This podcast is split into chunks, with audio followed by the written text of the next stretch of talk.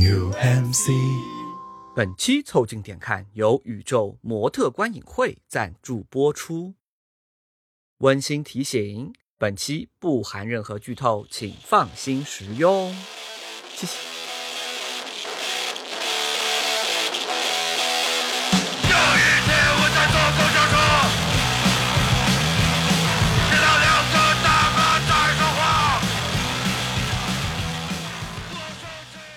凑近点看，屁事没干。这是宇宙模特公司的三个小兄弟为你带来的一个小摸鱼、寻找观点的都市生活观察播客。我是李挺，一个刚从澳洲回来打工的胖子。我是邦浩，一个酒刚醒并且在接着喝的年轻人。我是包浆浩，一个你是包我是我是个屁包浆浩，操我喝多了，不好意思，你疯了我！是江科，一个沉浸在写年龟写的神志不清的中年人。你们可以在各大播客平台、小红书关注、订阅、凑近点看，这样你就不会错过我们的任何更新。如果听到什么地方让你脑洞大开、深以为然，也请别忘了为我们评论、转发，并且标记为喜欢的单集。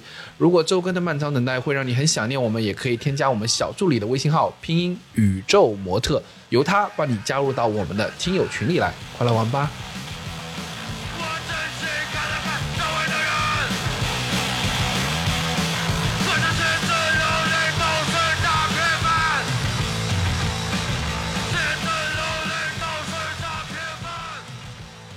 这个年会不能停这个电影有点子厉害。对我发现它这个评分啊，在豆瓣上，在上映火了之后，竟然还往上走。对我们刚刚看已经涨到八点二分了，我没记错的话，跨年刚上的时候它开分是八分，还涨了零点二。啊，我前段时间啊也去看了这个电影，我的评价是呢，它的结构肯定是不复杂的，但是呢，给大家的共鸣或者是还是很很强烈的很强烈的啊因为结构不复杂呢，怎么说呢？它整个的故事线索啊，其实没有一个超出大家特别多的预期。年会你指望它怎么个复杂法？呃，这个，但是他那个年会我们还是真没猜到的，能花六千万搞年会呢，就是不是一般公司？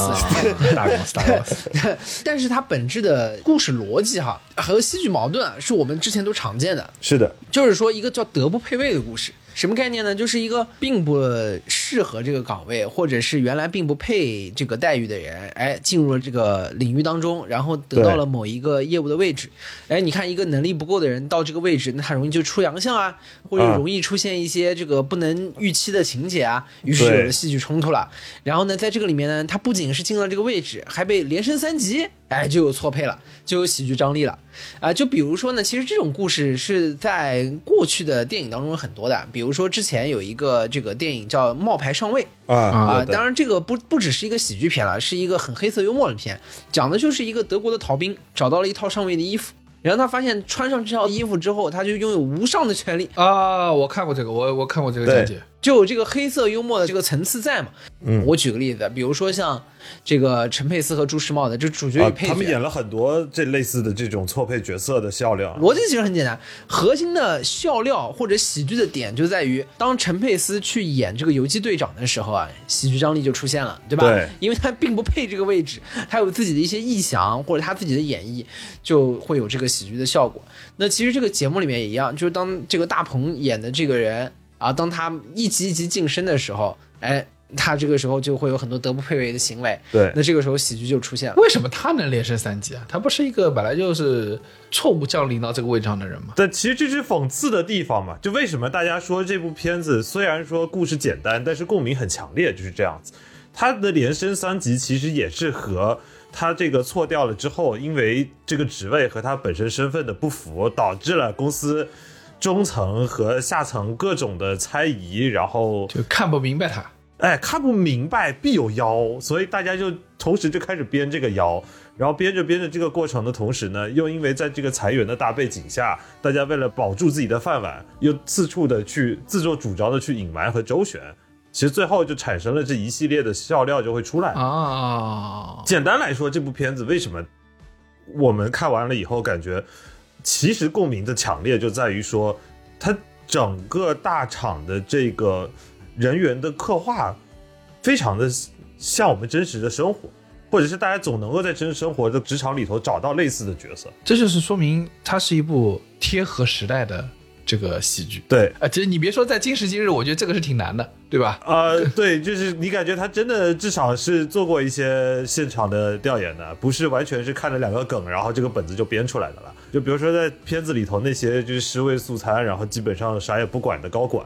然后中层呢，就是拉帮结派，然后开始揣摩这个新来的胡工，对吧？四十多岁来当 HR，凭什么？下面的呢，像白客演的这位人事经理马杰，就是也是忙死忙活，就是为了不被裁员，很简单。而且，其实，在节目中后段，这个胡工他自己也黑化了，就他连升三级坐到那个位置之后啊，你感觉这个位置啊，就就要护住这个他的位置了，得来不易的这个命运，他总要掌握在自己手上。对这个东西呢，一般来说，他的喜剧的逻辑都是啊，一个人德不配位进去之后，然后捋出笑料，捋出笑话。为了展示荒诞呢，他还要在这个位置上面如鱼得水，不是因为他本身能力够，而是因为这个环境足够荒诞。但但你说这个就是职场之真实，然后呢，这个人呢，一般他还要有所沉沦，他会发现这个环境啊真好啊，真快乐。品尝到了权力的美味，对，啊然后他完了以后，他又慢慢的意识到，哎，这个某一个事情会点醒他，比如在这个电影里当中，就是他一不小心签署了一个文件，把自己的这个原来就职的这个标准建厂给全部裁员了，哎，裁掉了，嗯。然后呢，因为这个事情触动他，然后又觉醒了，然后又为正义来去斗争，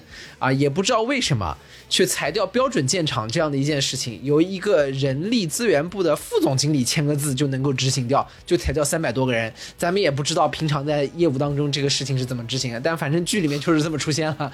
啊，当一个人阴差阳错被调进厂里面，然后大家都不敢说，对吧？具体调的这个人是怕自己犯了错被人知道，调人的这个上级呢也是知道了，希望大事化小，嗯，小事化了。啊，就是他知道自己犯了错误了，但是这个错只能将错就错因为如果点出来，就说明自己错了。一个是点出来是属于自己错了，另外一个是他原本要调的这个人呢，有有一些黑历史在里头，所以他也不方便说。嗯，这个现实生活中出现的情况，以前啊有个人，他名字呢我们简称啊，这隐去真实姓名叫 A B C，恰逢有高管可能叫 A B D，也就是说他们名字前两个字是一样的。啊这个同事呢，这个他还比较刚，呃，他是个产品经理，然后呢完了以后呢去了之后呢，跟开发这个说话呢都很恨，就类似于啊我这个东西必须要搞掉，不许必须要怎么样。然后很恨了之后，他又是一个新社招进来的同事哦，，所以就开始猜是吗？技术部这样对吧？就是很容易出现这种情况，他就是猜因为一般产品是求的技术，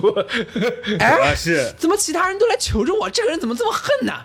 我跟你说，人啊，这个想象力啊，包括自己给自己说故事能力是无限的。然后不知道谁就提了说，说你没有发现他的名字是 A B C，跟那个 A B D 啊就差了一个字，有没有可能？哦，有有没有没有一种可能？有有没有一种可可能？他们有什么沾亲带故的情况？然后这个事儿就传过来了。然后传过来之后呢，我跟同事说，我说你就别说破，哎，啊以后别人问你这个问题的时候，你就说，哎，不好说，这不好说。哎，不方便讲，哎，然后你就继续跟他们怼，啊，然后有了别样的效果。你这个例子啊，其实刚好说名字上带上。其实你想啊，真实的大厂生活中，经常大家在招那个就中层高管的时候，会出现个问题。哎中层就中层，别中层高管啊！你这就是贵惯了啊！见到中层也就叫，哎，你们也是这个企业当中的某一个高管，对，保安队长是吧？再往上的我不敢妄言，对吧？啊这是中层。你经常出现一个状况，就是你很多时候啊，招聘的时候，这个中层来社招，他他准备的很好，嗯啊，之前的简历可能也不错，对吧？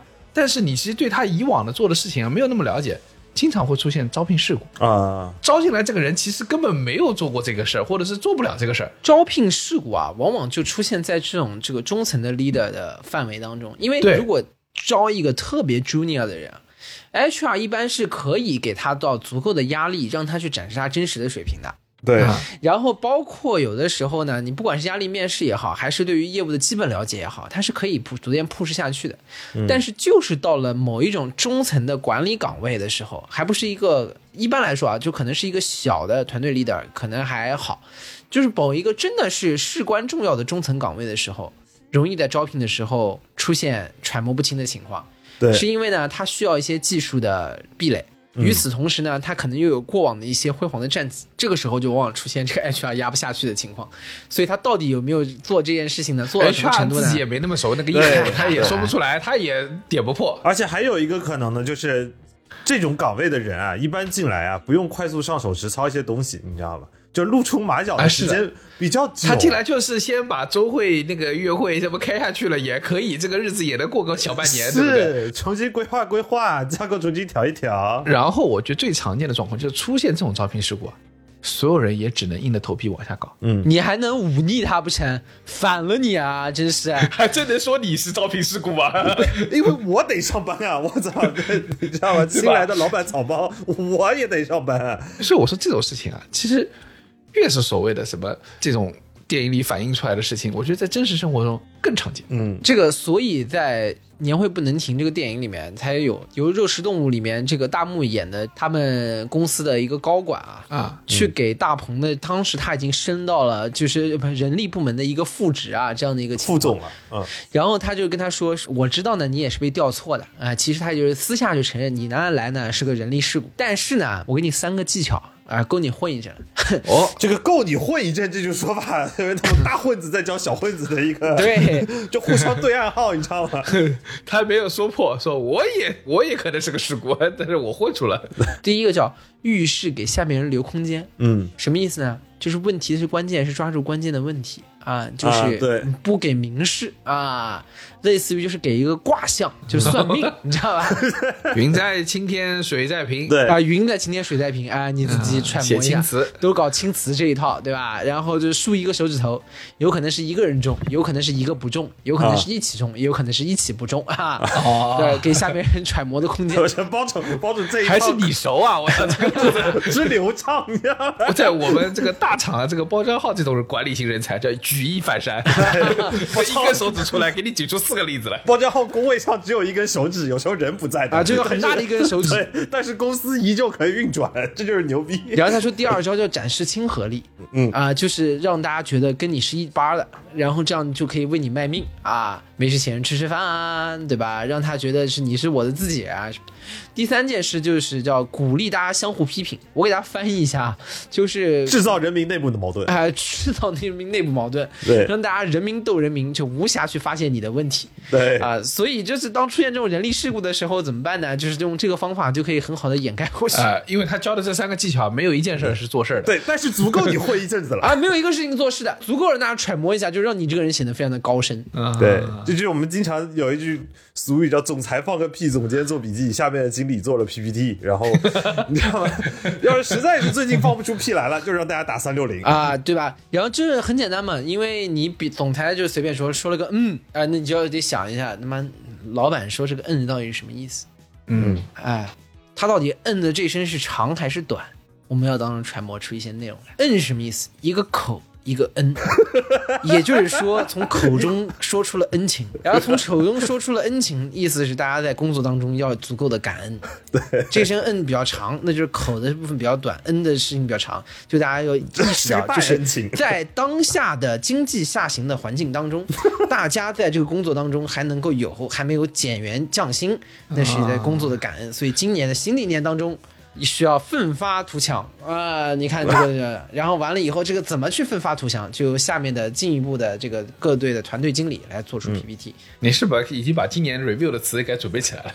啊、对吧？沈年辉的朋友们，刚才这一段可以摘一下。哎，所以我跟你们讲啊，就是这个电影啊，结构是没有什么新奇的，就是个德不配位的故事，然后就是人物小人物进入了大岗位，然后进行了沉沦，然后又觉醒的故事，没有什么新奇。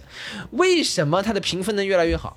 很简单一条，有共鸣啊，朋友们。对对，而且到了年底，这个共鸣越来越强。因为我这两天还又看到这个这几个公司裁员了，那几个公司开始啊就是一你就会发现这个年终汇报，你是写还开心呢，还是不写开心？因为写呢，就是意味着你这份工作至少还在。因为你想，我们去年其实也差不多这个时间，我们发了一期教大家写年终汇报的一期节目嘛，教教大家如何把你过去的一年去大鸣大放。但是今年存在一个问题，就是有相当一部分的这个打工人已经失去了写年规的机会，已经失去了写 review 的机会，因为他们已经卷铺盖走人了。因为整体的环境在逐渐变差，对，那在下行的过程里面，那岗位的数量啊就会逐渐减少。嗯，逐渐的减少了之后，没有了增量，然后现有的岗位在下行的过程当中就会出现很强烈的存量博弈。嗯包括业务当中也是的，大家就是要去相互去挖存量嘛。踩脚事儿越来越多了。先是从外部的竞争，然后完了以后再进入到内部的竞争，会越来越激烈，那么矛盾也就会越来越尖锐啊。对我们之前也经常开玩笑说，就是我们经常能看到，就是因为连败开始的时候，更衣室的气氛才会出现比较多的矛盾。嗯，你一支赢的球队是不会有的，因为大家都是在一个向上的状态里头。今天你没打好，明天我没配合好，大家下一场努力就好了。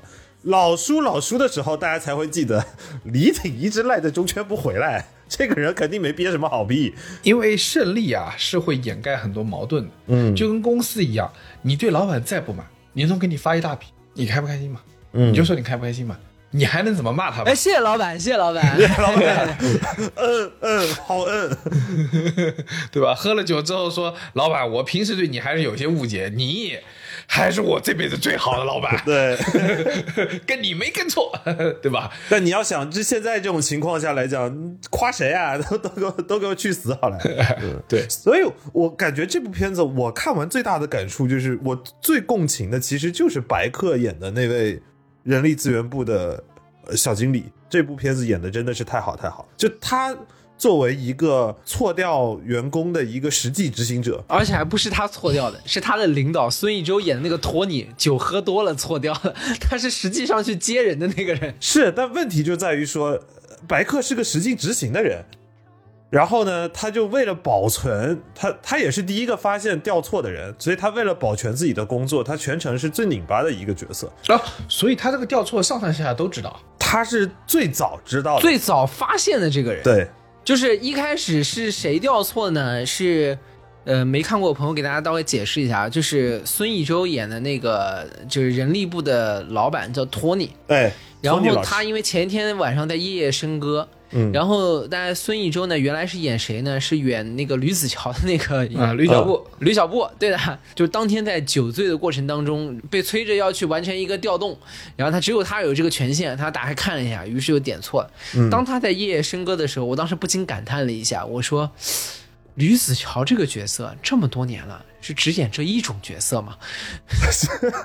啊，他也演过别的角色，他也演过别的。这片子有有另外一个好的点，就是所有人都放在了他最擅长的位置上。对，就 我我跟你说是这样，就是吕子乔呃，就是孙艺洲同学也是演过别的角色的，但是 In the End 这个角色还是最适合他的。对，这个就是夜夜笙歌的公子哥，实在是太适合他了。你这去就好像，这就好像范甜甜范老师也是演过别的角色的，但是一旦遇到了这个 就是黄河路上的老大姐，还是更适合的，这是没话说。没有没有办法，吕子乔一出来的瞬间。呃你看，我现在还叫他吕子乔，就没有办法。孙艺洲一出来的瞬间，然后我脑子里面就闪过了很多画面，就是抬好料、用神报，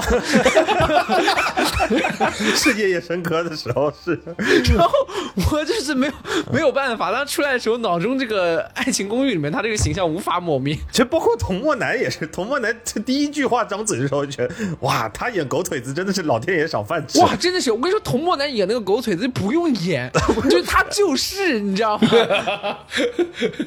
毕竟是经历过两次行业覆灭的人了。而且童漠男演的那个狗腿子吧，一定是前清的狗腿子，就是他不是明朝的狗腿子，也不是宋朝的狗腿子，一定是清朝的狗腿子，就是你感觉是那种在京城里面戴了个瓜皮帽，没有安好心的，在整天这个遛鸟儿的什么哎对的斗鸡的。啊，气壶高的，还有很坏的心眼的这么一个人，然后这是老天爷赏饭吃，只要有这种角色，他就可以去演。对，我说回来，说回白客，为什么觉得他演的好，就是因为他在这样子一个拧巴的角色之下，他非常非常好的演出了一个打工人自己的矛盾的心态，就是正义告诉他这件事情是错的，但是没办法，他也有老婆，他也有小孩，他也要回家养，所以最后有一片镜头是白客在天台上面要把这个证据的材料。他自己拿着要丢到楼下去销毁材料的时候，他在天台上大吼了这一段话。他说：“我也有家人，我也有小孩，被出错的是老板，被错掉是你，为什么最后背锅的是我？”就这部片子有很、给这当时这段话给我非常强烈的共鸣和震撼，就是哇，作为一个大厂的打工人，你知道吗？真出事儿，老板是真让我上。真出事真让你背啊！你你之前干活捅娄子的时候，好像也没记得我呀。对，然后我是觉得这个剧啊，我们多说一句啊，就是在说后面的内容。我觉得这次大家骂高管骂的很爽，这个片子它为什么好？不是因为它结构多精妙，而是有共情。共情的点在什么地方呢？就是在于它痛骂这种企业的高管，然后把他们讽刺的无以复加，然后每个人都显得非常的丑陋。嗯，我觉得在这里面分两个层面的点啊，一个是我发现一个很有趣的问题，在现在的影视作品当中，不管是电影也好，还是电视剧也好，骂企业的高管好像是唯一的政治正确。那可不是嘛，这都是资本主义的走狗啊！啊、因为其他的说不了。对的，所以大家注意啊，我们刚才聊的用词叫做高管，他们还是管理人员。呃，对的，但是就是这个群体吧，是你可以可劲糟他们，然后呢，你可以极尽你之能事和发挥你的才华来让他们显得足足够丑陋的。然后，但是呢，骂高管当中还有一个小的限制，这个小的限制是什么呢？就是这个企业当中的一号位不能是坏人，就是高管当中的最大的这个领导不能是坏人我觉得你在点田老师啊。啊，下去的一定得是孙老师。啊、啊对吧？你看这个年会不能停也是的，董事长是好人，董事长是青天大老爷，啊，最后出了事的跟董事长反映，董事长一定会给大家啊，拨乱反正。对，一个公道的。就展现亲和力这一块儿，突然他站起来了，给大家一个完美的示范。对，不能让那些不应该丢掉的同事丢掉了自己的工作。做坏事的呢，最多是个副总裁。做坏事的一定是那个二号位，甚至是三号位这样的一个人，然后这个也是一个类似于必须要去符合的一个正确。所以你说老头他也是不沾锅啊！我操，之前批那个项目的时候，他说行就这么办吧。哎，对他们有个呃裁员的计划叫广进计计划，划啊，就是也也用了一个很恶俗的谐音梗。对对，谐音梗啊，裁员广进啊，就是因为你裁了员就能广进了，叫广进计划。哎，你说他这个这个地方也特别大厂，就是啥事儿还没干，先起个代号，特地开个会起个代号。对，然后开广进计划决策的时候吧，他这个董事长还可是在场的。嗯，对吧？就广进计划一定是没有错的，一定是下面的人执行上啊有了偏差，哎，啊，对吧？然后这个这个话语我们也非常熟悉，对吧？然后就是，即使企业高管是唯一的这个正确的，在各种影视作品当中可以去抨击的这样的一群人，但是在这里面一号位也是不能有问题的。啊，哪怕是《人民的名义》里面，沙瑞金也是不能错的，只能是高育良有错这就跟泰国搞政变，太皇是不能错的，啊，对吧？啊，下面什么都坏了都行，直到直到太皇带回了好几个老婆，啊，对吧？对，就是太皇不行了。就是沙瑞金绝对是这个在汉东这一块地方，对吧？沙瑞金是不能有错的，高育良可以有问题、啊，因为沙瑞金呢是省委书记，高育良呢只是个省委啊政法委副书记。副书记、副书记、嗯副书记啊。好，差不多，再往下不能深交了。大家真的真的觉得这个电影好的一个很重要的部分呢，真的也是大家有共鸣或者骂的比较的凌厉。嗯。原因也是呢，我觉得到最后的时候啊，因为大家在这这个电影的宣传片里面，包括整个电影最后结束的那一段里面，有一个高潮，有一段 rap，高潮就是一首歌加一个 rap，啊，在这个里面呢，我理解大鹏的野心还是很足的，嗯。我觉得他想抨击的东西是内涵还是很多的，所以这也是为什么大家在这个里面，当他痛骂这个当下的职场生活的时候，大家会有那么强烈的共鸣，对吧？对，包括就是刚刚讲的那个什么总裁放个屁，总监翻译成句，经理做 PPT，都是一段 rap 当中的一段内容。对，就是为什么大家在这边这么拧巴的过程，对吧？就是因为这个里面都是每个人的切身感受啊。嗯说这部电影，我有时候在想，就是因为我还没去看，但是我在想说，就是我们前面做了一期打工人失格二零二三，然后在想打工人有没有办法去逃离这种所谓的宿命？从去年以来一直在讲的就是打工人的四种生活状态，就叫做糖、卷、酒、润，就是叫四个选择象限，对分别是躺倒的躺、啊卷死别人的卷、韭菜的韭和大家知道的那个润啊。啊！哦，我以为是喝酒的酒。其实，在这个剧里头，也有那位外包小姑娘所扮演的角色，她其实一定程度上也在扮演一个躺的角色，因为一开始的时候，她作为一个外包五年转正没转成嘛，但最后当然也没有太躺住。最后那结尾那一段突然开始喷射正能量的时候，我有点没绷住。哎呀，人物需要，人物需要，人物需要。对我我对这部电影稍微有一点点遗憾的点是在这。对你说他躺没躺住，包括白客演的那个人力经理也是的，就是他其实是一个想卷的人，对吧？对就各种的加班啊什么都有他。嗯，他卷了半天，但最后发现就是没卷成，实际上还是个韭菜。遇了事儿他顶包，遇了活儿他来干，对吧？他其实就是想卷而不能卷，最后变成了酒，对吧？其实这头酒和卷有时候经常就是一线之隔，就是有的人是为了镰刀不割到自己头上，有的人是为了能够继续再往上爬一层。我觉得啊，就是所谓的这个糖卷酒润里面，尤其这个酒和卷这两个事儿啊，太难分了。绝大多数卷的人最后都是韭菜，对，这个其实是现在打工人的一个核心的困局。就是你真的往上升上去的人，真的踩到别人身上去往上走的人，可以因为你的卷，也可以完全跟你的卷毫无关系。如何去做这个归因，如何去做这个向上的理由，与你的卷关系并不大。是这样，对？吧？所以我在说嘛，有什么办法去摆脱这个困局？我最近不是那个上周提前二零二三年提前下班，对吧？嗯回了趟澳洲，对你其实也不算提前下班了，因为你六月份的时候已经把我们一年的班都干完了，你后面的下半年都是加的，你他妈太狠了。是这么回事。然后我我就回到澳洲之后呢，我突然有一个抽离的视角去看在澳洲的生活，就我就给大家举个最明显的例子啊，就是。呃，我这次回到悉尼，我走了一条我以前经常走的一条那个 beach walk，就是在海边的一条海滩的漫步的站沿对对对沿路的道，嗯它是从悉尼的一个叫 Coogee Beach 走到另外一个非常有名的 Bondi Beach，对然后它中间大概有四个弯还是五个弯，就是一直走过去。走到中间一个叫 Broxy Beach 的地方呢，我看到一个景象，那个景象那边是草坪，嗯，然后再是海滩，嗯，我走在那个步道上，然后往里面看，就看到这个地方蓝天没有白云啊，纯纯的蓝天，啊，对，澳洲的蓝天是很透的，碧水，因为蓝天，这个水也特别的蓝，然后沙滩、阳光，夏天，没有人好意思穿多的衣服，就对吧？所有人那是穿了多少？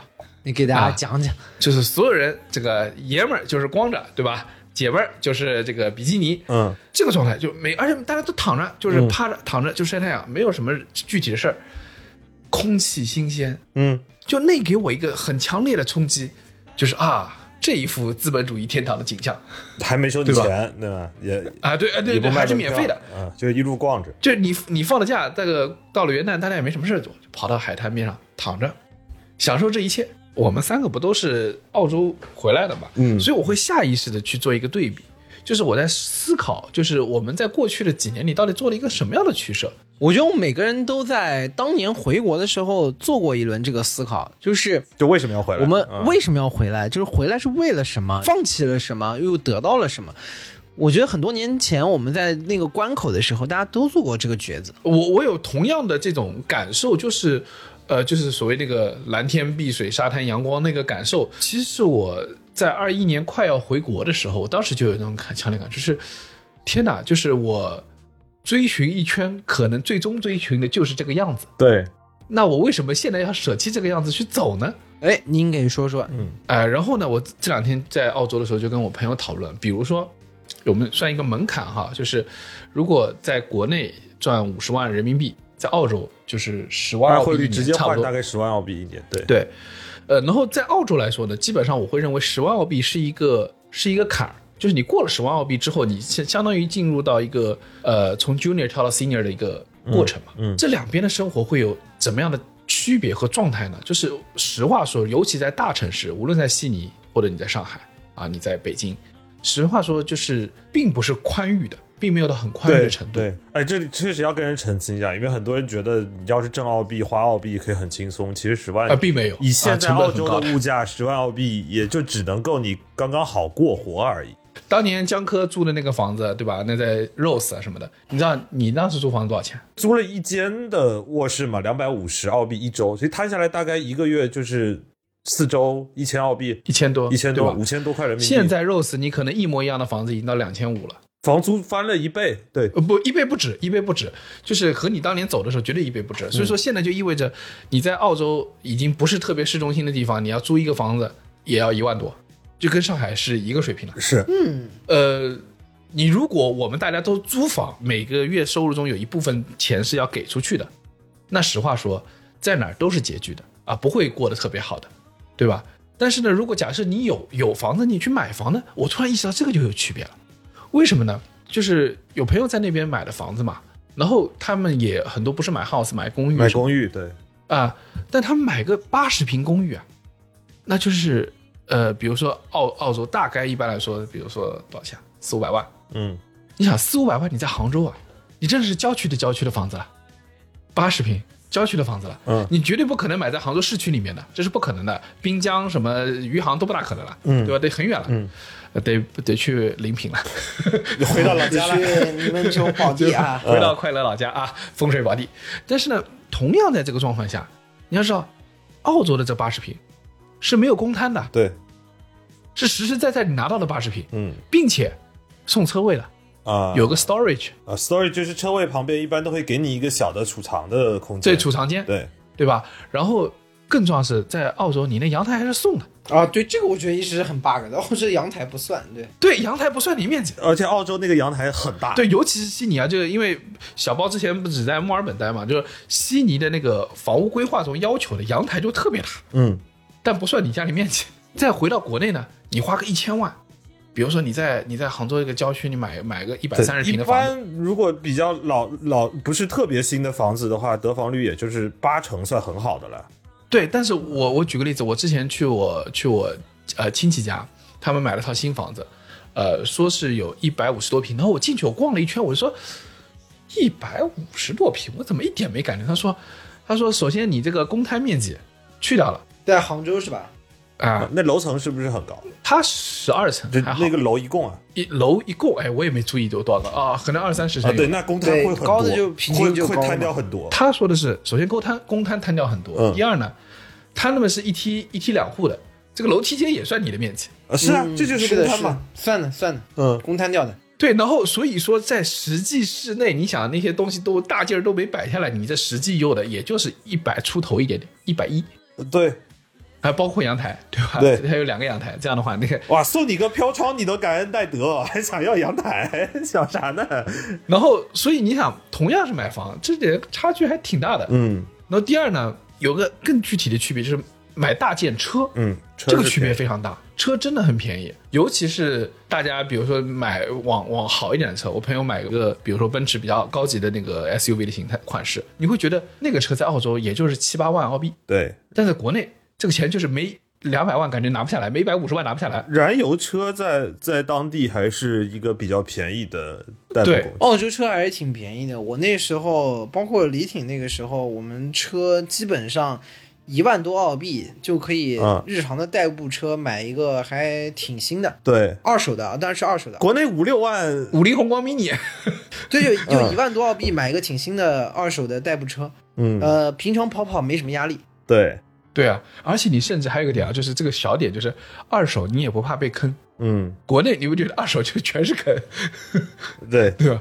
然后第三个就是更关键的，这次去朋友家，然后朋友呢在呃银行上班，他每周有两天 work from home。啊，对，因为我二月份去的时候也是有明显感觉，因为澳洲的那个 return to office 还没有完全开始推，我觉得好像不会推了，我估计也是就是他们大部分的还是习惯，就是一周大部分时间是在家工作。对，然后在我两天 work from home 嘛，礼拜四、礼拜五那两天就是早上起来把电脑推开，回去睡觉。这这给我挂上，我听了之后，包家浩他跟你一样是金融机构啊，但你感觉他好像在挂 QQ，你知道吗？就早上打开，把那个，他感觉在抽那个月亮星星什么的，你知道吗？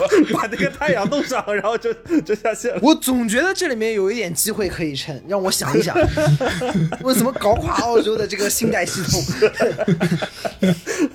真的。呃，另外一个朋友也在银行，他跟我说，他说公司让他升职啊、因为他在他那个角色上已经待了很久了，公司让他升职，他拒绝了三四次了。原因是什么呢？因为如果再往上去呢，要背很多这个贷款压力啊、存款压力啊什么之类的。嗯，那我说这也行啊啊？那我说你这个，首先我问了他两个问题，我说第一个，你这个工资还有的涨吗？他说有的，普涨还是有涨的。我说好、啊，哎，就他一直可以有普涨吗？对，他说最少他们还是会有一个匹配 CPI 的一个一个普涨，最少最少。就这个涨钱是只要他不离开这个岗位，他干的一辈子就涨一辈子哎，对。啊，搁这滚复利呢。目前的情况是的，后面不知道经济形势如何，但目前的情况是的。还有一个是，他这样待下去之后，他待了这么一个可能比较中间态的一个岗位上，他还是可以有这个什么 long service leave 啊、long service bonus 啊什么这些的，就还是会有，正常的福利该有的都会给，该有的还有，而且他在这个岗位上已经做到，我就是这个岗位上最厉害的专家就。已经变成又又同时他又是超级个体了。很像那个国家单位里面那个，就是很多技术干部，然后技术非常好，没法升上去，但是在那做就是一辈八。级钳工胡师傅嘛。对对我以前第一份工作，那个办公室里有一个大姐，快退休的那种，她就是那样的人。就我到离职，我都不知道她是干什么的，但是就感觉公司里所有的事情都要找她，就总比你正常走流程会快。困惑的第二点说，你一直不愿意往上升，江科，你想，这放在互联网大厂，就是不追求进步啊，你的药性呢？不，因为你不上升就死了，你三年不长，你就是完蛋呀。在中国，你是一个不进则退的感觉，嗯在那边不进也就不进了。你不进也会进一点点，啊 有一点浮涨。就有一个大家一起往前进的空间。对的，对，而且他们确实就是 work 那个 work life balance，就是工作和休闲的平衡确实做得好。我跟你说，这个有个很重要的重点，我真的想非常强调一句，在国内我们是要去寻找 work life balance 的，是我们需要做出一些，啊我们是要比如说我们强制，比如说今天七点就是不干了，嗯走了，晚上到家什么你装钉钉的这个手机扔掉，对吧？就用另外一个手机，哎呦，我跟你说，一个公司要推这个东西哦，他们 PR 还要发三天 PR 稿哦，觉得自己很了不起啊。对，但是在国外，你是各位是在澳洲是不需要寻找的，这这是一个社会共识。这自然它就是，你知道吧？因为下了班，大家真的是不会互相去打扰啊，不会去干嘛的，自由生活的。有一个我们台啊，在早期经常出现，包括后面我们也提及过的一个人物，叫韩博士，就是我们三个的一个朋友。对啊这个韩博士呢，一个研究毒药的药剂学博士啊，，对，在澳洲呢，现在是个科研工作者啊、这个时至今日呢，也可以干一个助理教授了啊。我刚回国工作的时候，有一段时间，因为那个时候上学的时候啊，大家整天一起打非法，就是一起在一起玩耍啊什么的。然后回国工作了之后呢，韩博士就问过我一个非常触及灵魂的问题，叫做：嗯，工作有这么忙吗？我说他妈不然呢，我欠得慌啊，每天确实很忙呀，有很多事情要的。他说怎么忙呢？我说很多事情今天要解决掉啊，要处理完啊，所以我今天就很忙啊。他说那么如果今天搞不完会怎么样呢？然后我操，我一下被问宕机了，被击穿了啊。我的一瞬间是我操，我没有想过这个问题。叫今天搞不完会怎么样？因为我的理解里面在于今天不可以搞不完啊。说那不可以啊，领导要求要尽快搞完。韩博士说搞不完不能跟领导说你搞不完吗？我说我操，他妈的这个选项我没有想过啊，怎么还可以这样的？他说啊。对啊，搞不完就搞不完嘛，对吧？我还要给我儿子去换尿布，我现在走了。哎，这是我当时就觉得，曾经大家这个每天朝夕相处的小兄弟们，如今出现了一些间隙，生活的境遇出现了一些差别。我操！这 see you again 了，两辆车往两条路上走了。有一说一要说的是，呃，你也要考虑到韩博士研究的这个方向，对吧？啊，对他如果搞不完，老板催他的话，老板可能会真搞不会吃到一些不干净的东西。毕竟他是研究毒药的是吧？就是还不之前在墨尔本大学的时候，他是已经开始研究那个阿兹海默症了，啊对吧？那是人工智能都没有能解决的问题，你知道吧？对 呀、那他早一天研究完，早一天人类能攻克阿兹海默症啊，在那每天晃啊晃的、啊。呃，那因为他晚一天研究出来，对吧？这个世界得多少人遭殃？有没有意识到这个问题？引领人类的进步呢？你觉得是我故意的吧？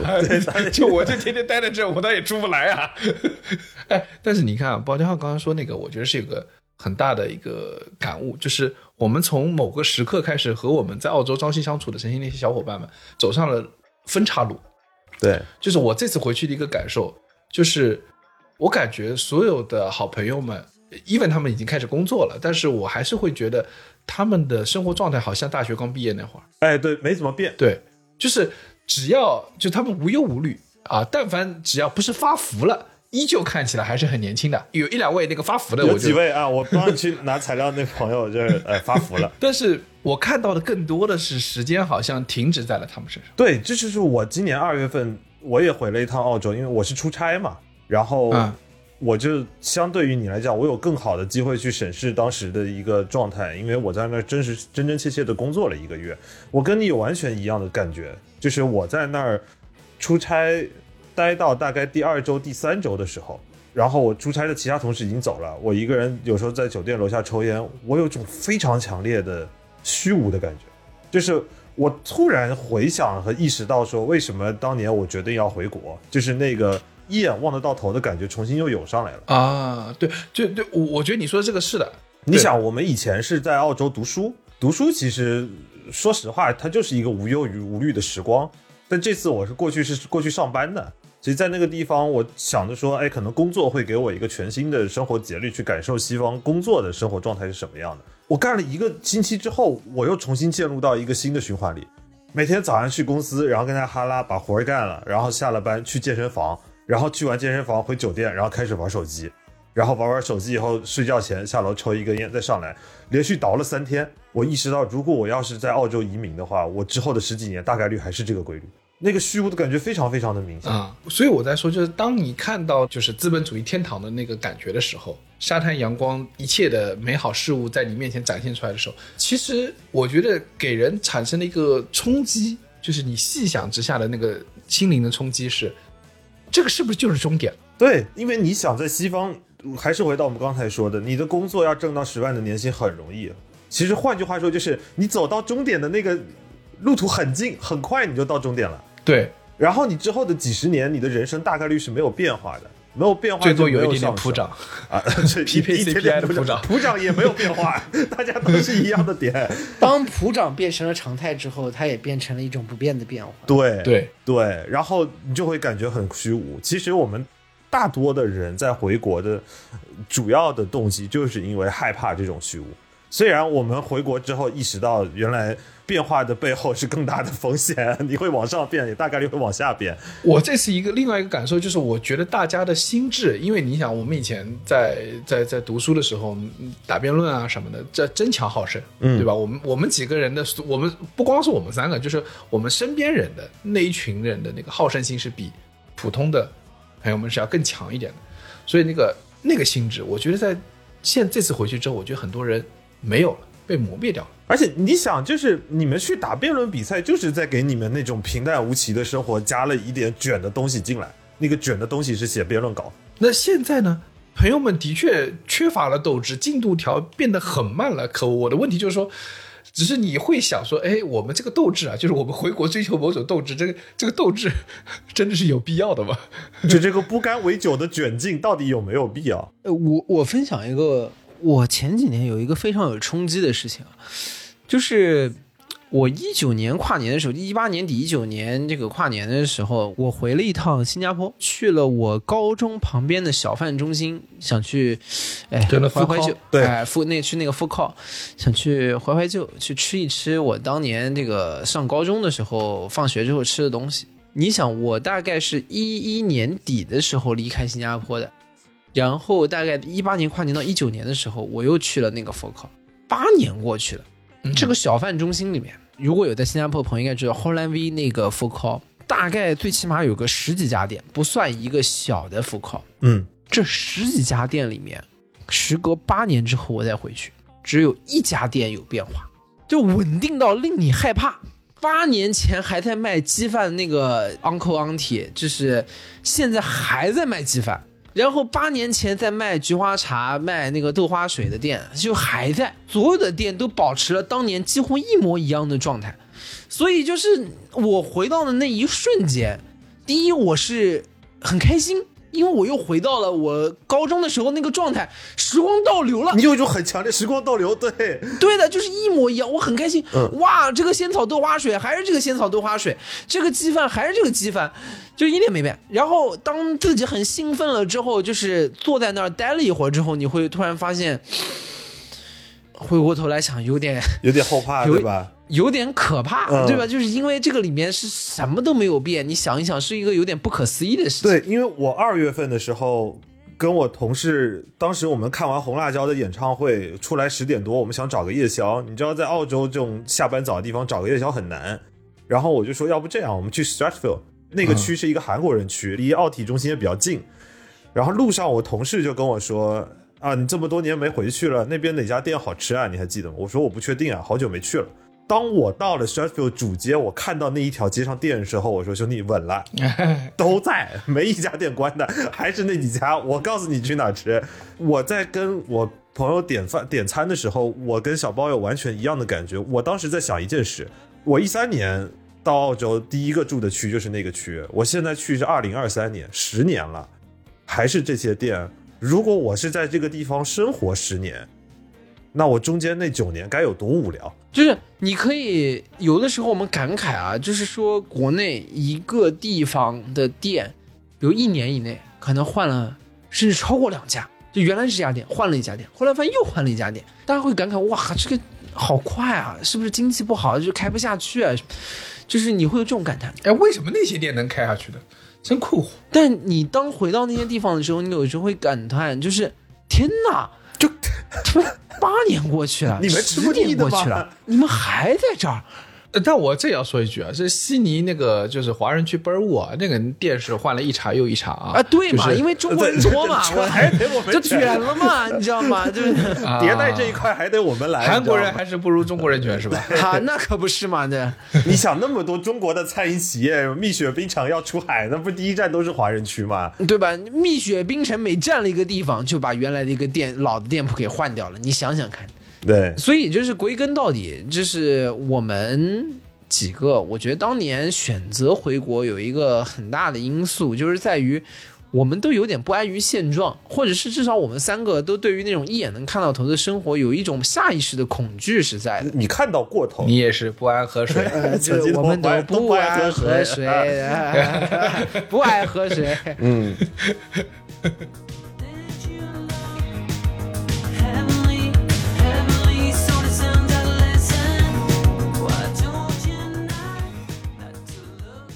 你会觉得在澳洲的时候有一个很明显的状况，就是在这个社会当中，至少黄种人是有结构性的，是处于一种劣势的，哎，对，嗯。不只是吃饭啊，或者什么餐馆，吃饭没有劣势，吃饭有我们优势，蛮蛮蛮好的，蛮好的。侵略性很强。蛮好的墨尔本市中心欠的全是中国菜，对。去几乎全是麻辣烫，这个侵略性非常强。整个社会阶级这个 social ladder 往上爬的过程中，在西方的国家，黄种人确实结构性的是有一种被人踩在脚底下的感觉。对你可能就是在某一个呃阶层，就在这个环境当中，就只是在富考里面占领世界，对，然后你会发现，就如果你就是在这个阶层里面的话，你想一想，当时我们可能二十四五岁的那个状况，是觉得不甘心的，对，对吧？你觉得你没有机会去爬到更高的位置，或者是能够一览众山小。说直白一点，没有机会踩在别人头上往上走。对，啊因为他们要么就是你在平行阶层上面，大家就是也互相没有踩的意识。你想往上踩吧，你也不可能踩上去。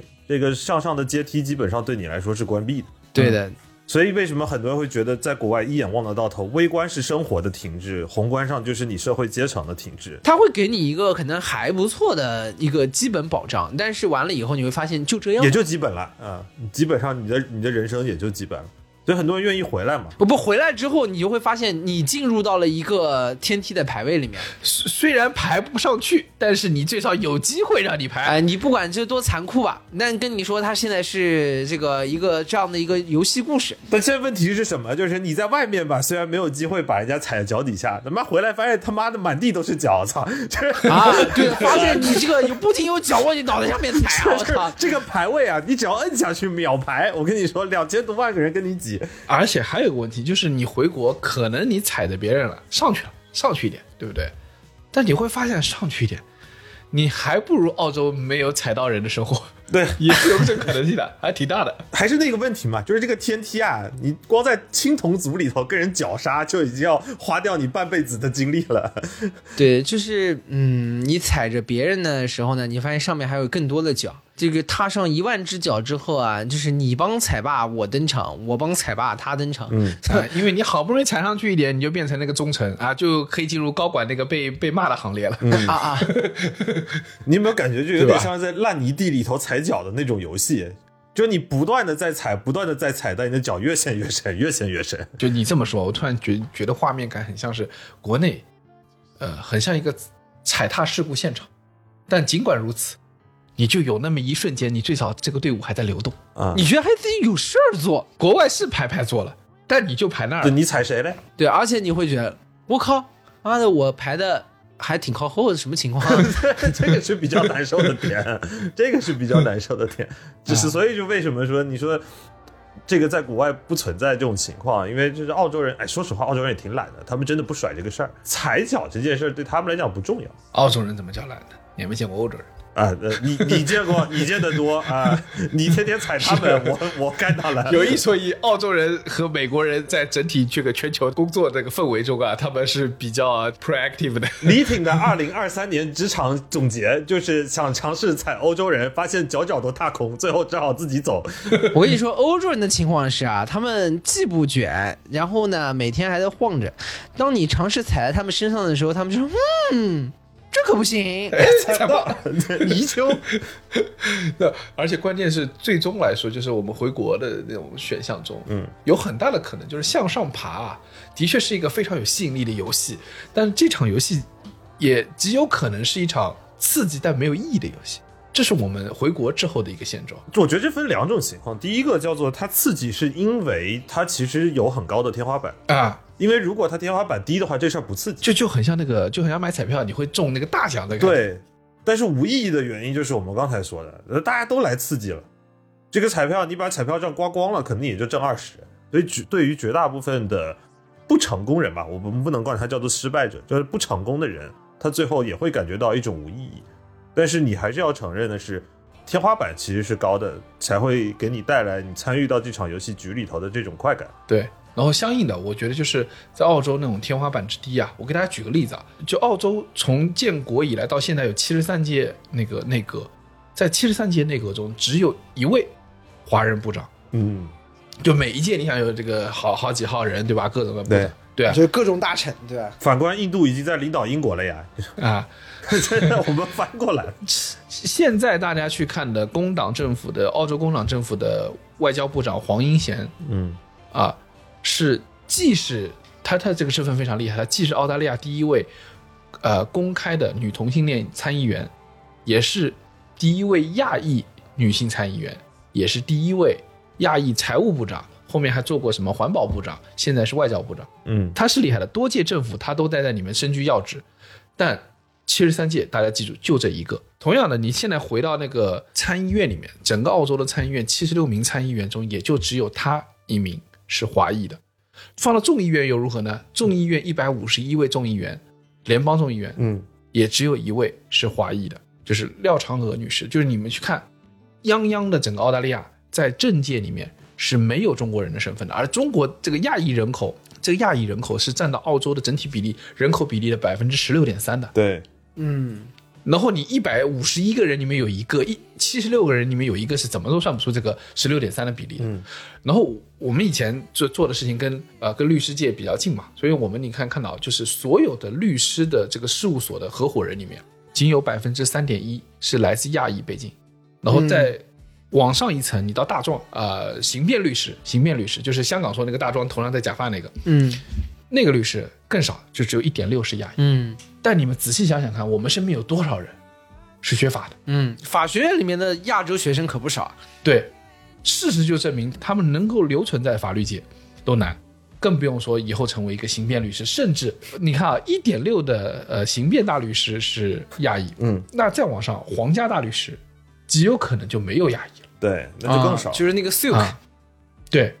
然后从司法机构中，整个司法体系里面只有百分之零点八，所以你可以看到，作为一个亚裔，你在那儿可以过得自己还还不错的生活。但如果你是希望你在这个社会里发挥影响力，是非常非常非常困难的。就是它的社会基本上来讲，整个社会的规则你是无法去改变的。而且这个我跟你说，澳洲你是一个，就是我觉得很多西方国家是一样的，他们把多元文化是作为他们的一个，就是比如我们我们从墨尔本来嘛，这墨尔本的这个主张对吧？价值理念就是多元文化主义 （multiculturalism） 对吧？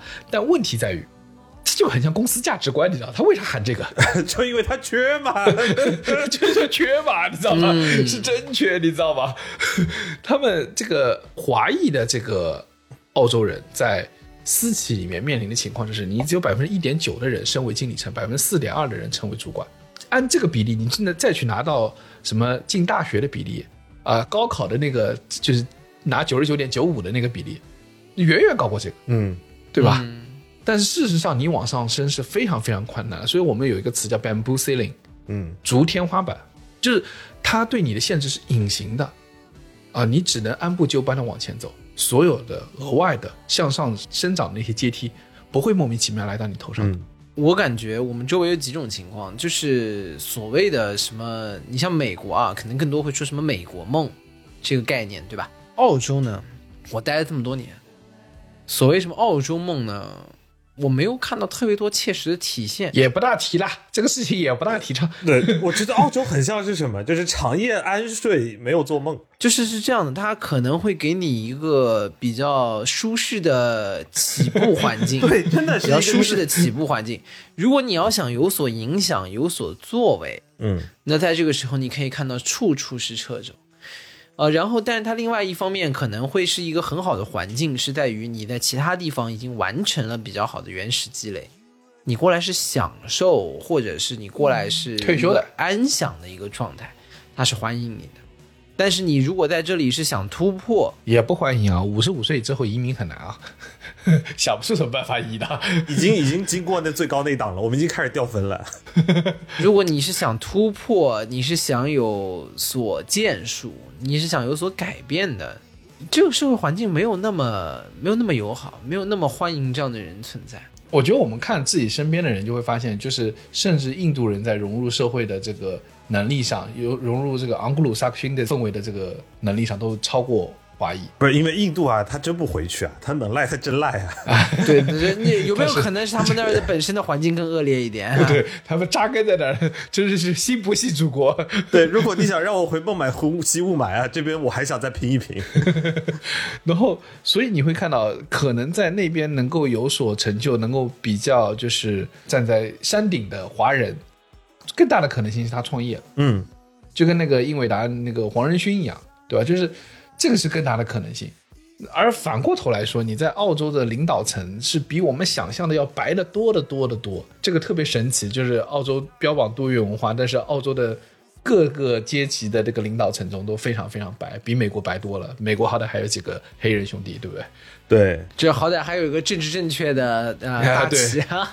我之前在那个呃认识的一个老学长，然后他他是一个投行，专门做澳洲矿业的投资的。然后他跟我说啊，这个澳洲最赚钱的是什么？是有矿的人。那个矿的人啊，哪儿有矿的人都很赚钱。啊不不，这个有个什么区别？中国呢，经常会出现，比如温州煤老板去山西买个煤矿，对吧？是有个阶级流动的，你知道吧？这还在流，他那是不流的。澳洲的矿祖传的是吧？就这几个，对，你在几百年前被英国人开采出来那些，现在也就没有多的了，不会出来冒出一个新的矿出来的。所以那几个老白男们，就是他们就把持了这个他们的矿业，继承到现在。嗯，甚至他们会组成他们的矿业的兄弟会，你要加入他们，是要向他们效效忠的，就是要歃血为盟，搞点什么那种花样的。对，所以我那时候很佩服我那个学长，他作为一个华人混进去了，还挺厉害。嗯，那但是回过头来说，就是我同样看到在澳洲有个非常有意思的点，就是我们刚刚说 work-life balance 在澳洲是一个很自然的状况，可是啊，时间多了之后，就意味着我们会变成更好的人吗？就是这个 work-life balance，我们能真的能把自己活得很好吗？那一定是不会的。我 我可以明确负责的告诉你，我时间越多停的越久。就是我之前说的恐惧啊，并不是因为我的工作停滞了所带来的恐惧，我这个人没那么上进。就是因为我的业余时间，我的业余生活也停滞了，这种恐惧给我带来是更明显的。我这次去发现，大家所有人，无论男女老少，所有朋友全部都在看《一念关山》，嗯，可见大家的生活也是非常的闲适。你你以前片子也没少看，说真的。啊，对对是，啊，小弟不才以前的观片量也是非常巨大的，是，现在想想简直不可思议的。我是马杰克，不是 K 吧待了几年，没涨钱也没尊严，肉骨头痛，失眠，身体一年不如一年，我干得兢兢业业，上司在莺莺燕燕。你看，资本主义天堂也不是一个最终的去向，那我们有什么办法能让大家真正意义上的逃离这种生活啊，在收听这期节目的各位朋友啊，不要忘了，你们手中还拥有神圣的权利啊！无论你在其他地方是以什么样的方式在打工啊，给小老板打工，给大老板打工，给甲方打工，给子女打工，在宇宙模特公司啊，就是在这个小小的这个一方天地里面啊，你不要忘了，呃，三位小弟为您打工啊！对，三位小弟是为你打工，您可是一位股东啊！呃，听了就是股东，好吧？啊，啊，不管你是以当年以何种形式入的股啊，用你的收听的时间入股，用你的互动入股，用你的等我们更新的这个周期来入股，的如今都是你可以行使你神圣股东权利的时刻了哈。呃，在行驶之前呢，我们有请啊我们那个三三个小兄弟的代表包家浩为大家做我司过去一年的年终汇报啊，有请。有点有点突兀啊，就是我是觉我是觉得就是。刚刚这整个这一集啊，我们探讨的是就是用什么样的一种这个生活方式啊，突然间要开始营业了，你没猜到。营自己的业好吧？对，主要哈，我实话说，在这里给大家去汇报一下我们过去一年的整个的工作业绩相应的情况。为的目的呢，是希望大家能够帮助我们啊，在新的一年里面，能够为我们更好的去做我们整个节目的发展规划，啊，然后以及帮我们去设定啊，在新的二四年当中，我们整个节目应该去设定相应的目标，数据呢汇总一下，呃，供大家去参考。对整个二零二三年当中哈，我们的节目在小宇宙当中一共被收听了七十一点六万个小时。这个还是蛮吃惊的啊！我们的一个普普通通的打工人播客，占了他七十一个万个小时，四舍五入七十二万小时的时间。那么我们较二零二二年相比呢，就是发现整个的时长提升了百分之六十。嗯，啊，鼓掌。另外一方面呢，我们整个节目订阅人数呢也达到了十三万多啊。虽然这个不一定在整个平台当中会有多大的体量，但是较我们二二年呢，整体提升了百分之四十。嗯啊，我觉得节目收听时长的增长啊，还有就是我们订阅人数的增加啊，也是得益于整个播客的受众啊，确实在稳步的增长。稳中向好。但是在这个当中呢，我觉得另外一项比较让我感动的数据是，过去的一年当中，我们整个在小宇宙平台当中收到的评论字数有四十一万字。对四十一万字是什么概念？这已经是一个长篇小说了。但是与二二年相比呢，过去的一年当中，我们的整个收到的评论字数啊，还是基本持平的，都是四十一万字左右。嗯这说明了什么？这说明我们的规模在增长的同时呢，我们吹水的数量是保持恒定的。哎，其实还不完全保持恒定，因为今年我们回复量确实没有去年积极，啊，所以这个今年的四十一万比去年四十一万要纯，就是注水量变少了呗，你的意思对？的，就是吹水的部分变少了。更干了。对，然后另外在二三年当中，有八百二十个阿米狗一集不落的听过了我们的全部播客，这个数字较二二年基本上要增长了二十倍以上。我们的节目数量在过去一年当中增加了，但是听完的人却更多了，这还是让我们非常诚惶诚恐的。感谢大家的支持。我们更新的效率啊，追不上大家发呆的时间。嗯，听的时间 对吧？对那另外呢，在过去一年当中呢，整个二三年我们一共上了四十七次热榜，基本上平均是每集上一次热榜，但是。较二二年，我们下滑了百分之三十九，也就是说，在二二年的时候呢，我们一集节目可以上两天甚至三天的热榜，但是二三年呢，我们基本每集只能上一次。这个其实也说明了我们整个在播客的内容的供给端啊是更加的丰富了。所以说呢，小宇宙的算法呢，在过去一年当中有几次改版，更加的复杂。总体来说呢，就是内容的供给方面呢是越来越卷了。卷了啊，这个是的。卷了呃、我们也跟着卷起来了。啊但是不管怎么样哈，就是在过去的二零二三年当中，你就是现在在收听节目的各位阿米狗，如果你在二三年当中点开过我们的节目，我们还是非常感谢你在过去二零二三年的一年当中对我们整体的相应的陪伴。那么我们也特别期望，就是所有收听这期节目的阿米狗呢，能帮我们一起去在二零二四年里面呢去说一说，在二四年中呢，你对我们的节目有怎么样的一种期望，或者你希望我们在二四年呢达到什么样的一种目标？对，各位股东在听完汇报之后呢，你们呢是可以行使你们的权利的，在公司里面呢，你们是要被打绩效的，在这里呢，你可以给我们过去一年的成绩打一个绩效。如果符合你们的预期呢，可以在评论区留下三点五；如果超出预期，可以打个三七五啊。如果过去一年你觉得我们不是做的很好啊，如果不及预期的话，就说点别的，好吧？对，啊、你就不要打三二五了，对吧？如果你非要给我打四打五，我们也是乐于接受的。如果你打三二五呢，我就给你删哈。对，你是股东，我是管理员。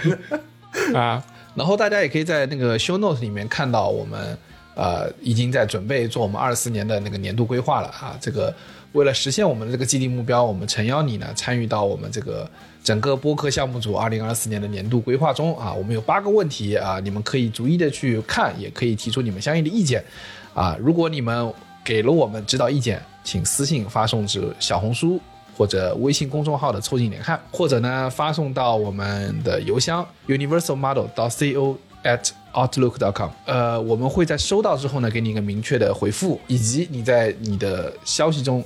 呃，你的指导中注明你希望被我们在节目中念到的 ID 啊，共创的截止时间呢是一月十日的晚上。